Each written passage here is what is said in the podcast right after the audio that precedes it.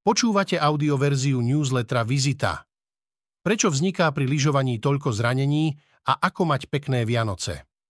Tento text načítal syntetický hlas. Z tohto dôvodu môže mať menšie nedostatky. Vitajte, počúvate 63. vydanie newslettera Vizita. Volám sa Denisa Prokopčáková a aj tento týždeň som pre vás pripravila súhrn o zdraví. Prístupy k Vianociam sa líšia nielen v každej krajine, regióne, redakcii, ale často aj v domácnosti. Existujú ľudia, ktorí by povedali, že ide o najkrajšie obdobie v roku. Odkedy sa začne advent, zaplavuje ich pocit radosti, tepla a nostalgie.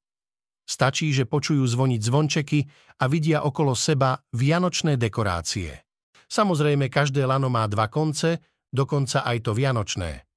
A tak pre iných sú Vianoce obdobím, keď cítia vo vzduchu, v okolí, aj v sebe oveľa viac stresu. Na verejných priestranstvách je všetko hlučnejšie, osvetlenejšie a aj v obchodoch vznikajú väčšie rady. Človek sa obáva, aby neochorel, pociťuje spoločenský tlak a musí byť v blízkosti iných ľudí, a to dokonca aj v prípade, že ich nemá rád. Pre introverta je naozaj ťažké hľadať vianočnú náladu. No vedci sa do tohto hľadania pustili. Jeden z prvých dôkazov našli dánsky výskumníci v roku 2015. Pomohlo im k tomu 20 ľudí ochotných zúčastniť sa na štúdii a ako to už v neurobiologických štúdiách býva, aj funkčná magnetická rezonancia. Respondentom vedci ukázali všedné obrázky a potom také, na ktorých bola vianočná tematika, pričom stále monitorovali ich mozog. Keď došlo k zvýšeniu aktivity, mozog sa rozsvietil.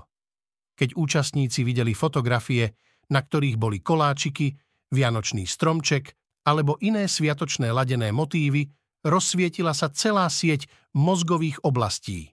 Vedci tak došli k záveru, že v ľudskom mozgu objavili centrum vianočnej nálady. Pýtate sa, čo vlastne znamenala aktivácia v mozgu? To nikto nevedel povedať, no jedna z teórií hovorila, že táto sieť by mohla súvisieť so spomienkami alebo so spiritualitou. Vedecké chápanie našich vnútorných skúseností sa neustále mení. Aktuálne odborníci považujú za pravdepodobné, že vianočná nálada môže byť dokonca sama o sebe emóciou. Keď vidíte v televízii vianočné reklamy, cítite sa šťastne z prostého dôvodu, s Vianocami si spájate dobré veci. Samozrejme, pri takomto zovšeobecnení si každý z nás spomenie na osobnosti, ktorých sa duch Vianoc ako si nedotýka. Ebenezer Scrooge z Dickensovej Vianočnej koledy, Grinch a možno aj kolega, s ktorým máte spolupracovný stôl. Na nedostatok vianočnej nálady vedci dokonca vymysleli názov. Neoficiálne ho volajú Bah humbug syndróm. A rovnako ako vianočnú náladu, ho môžete vnímať ako emóciu. Môže ísť o strach z rodinných prekáračiek počas sviatkov, úzkosť či búšenie na hrudi, keď premýšľate nad tým, čo všetko vás budú Vianoce stáť. Mozog skombinuje všetky tieto zdroje informácií, aby vytvoril výslednú emóciu. Takže ak máte viac negatívnych skúseností spojených s Vianocami, je pravdepodobnejšie, že radostné vianočné emócie sa u vás nedostavia. Ďalej už nemám žiadne odborné štúdie ani anekdoty. Možno len malú radu, bez ohľadu na to, či Vianoce milujete, ignorujete alebo nenávidíte, sú ideálnym obdobím na stíšenie. Lepšie 3 dni na vyťahnutie internetového kábla, stopnutie obsedantných myšlienok a hľadanie vnútorného pokoja azda neexistujú. Tak tento čas nepremárnite scrollovaním na sociálnych sieťach. V poslednom newsletteri Vizita v roku 2023 sa pozrieme na to, ako môžete urobiť pekné Vianoce vašim blízkym, ktorí trpia demenciou. S trénerom Petry Vlhovej, Šimonom Klimčíkom sa porozprávame o tom, prečo nie je dobré ísť z gauča rovno na zjazdovku a výživová poradkyňa vám vysvetlí, aké druhy stolice existujú. Demencia nie je prekážkou. 4 rady, ako blízkemu vytvoriť pekné sviatky. Sviatky sa blížia, a mnohí plánujú tento čas stráviť so svojimi najbližšími. Už teraz majú pripravený zoznam úloh, ktoré by chceli stihnúť. Keď plánujete vianočné sviatky, je dôležité zvážiť aj to, ako najlepšie do nich zahrniete priateľov alebo blízkych, ktorí trpia demenciou, píše v texte na portáli The Conversation neurovedkyňa Nikki N. Wilsonová, ktorá pracuje na University of New South Wales v Sydney v Austrálii. Síce nejakí dvaja ľudia neprežívajú demenciu rovnakým spôsobom, no táto choroba často ovplyvňuje spôsob, akým ľudia spracovávajú podnety z prostredia a reagujú na ne. Príliš veľa stimulov, napríklad veľa hluku, rôzne aktivity počas vianočného večera môžu spôsobiť zmätok alebo rozrušenie, dodáva.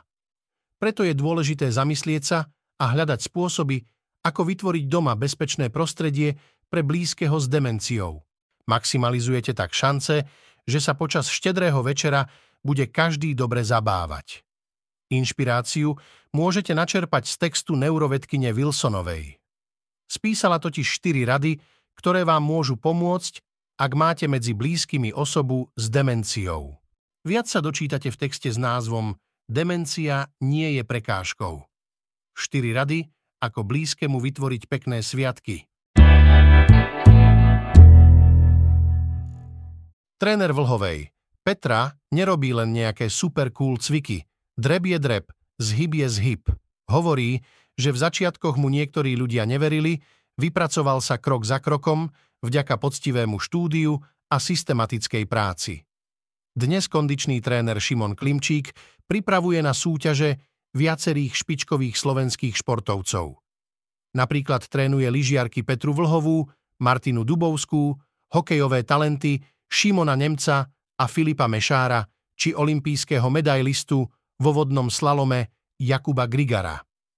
Najväčší rozdiel medzi tréningom hobby a profesionálneho športovca nie je vo výbere cvičenia, ale v intenzite a v objeme, vysvetľuje Klimčík pre SME. Obyčajný človek je rád, keď urobí 10 zhybov s expanderom, ktorý mu pomáha zdvihnúť sa, profesionálni športovci to robia s externou záťažou. Majú na sebe priviazaný kotúč alebo kettlebell, s ktorým sa musia zdvihnúť niekoľkokrát. To je ten najväčší rozdiel, dodáva. Nedávno spojil svoje sily so športovým redaktorom Jurajom Berzedym a vytvorili knihu Nereu. Približujú v nej okrem iného aj to, aký by mal byť správny rozvoj dieťaťa zo športovej stránky v konkrétnom veku, na čo si majú dať rekreační športovci pozor a aké chyby často robia. V rozhovore s názvom Tréner Vlhovej. Petra nerobí len nejaké super cool cviky. Dreb je dreb, zhyb je zhyb sa dočítate, ako by si mali začiatočníci vyberať aktivitu tak, aby bola pre nich ideálna. Či je správne začať najprv s behom, alebo ako sa líši tréning Petry Vlhovej a hobby športovca. Výživová poradkyňa. Mnohí netušia, aký typ stolice je a nie je v poriadku.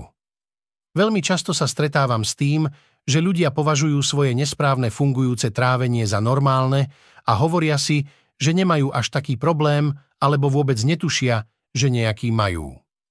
Potom prídu ku mne a ja im poviem, že ak majú stolicu raz za 7 dní, problém to určite je, hovorí výživová terapeutka Michaela Birkusová.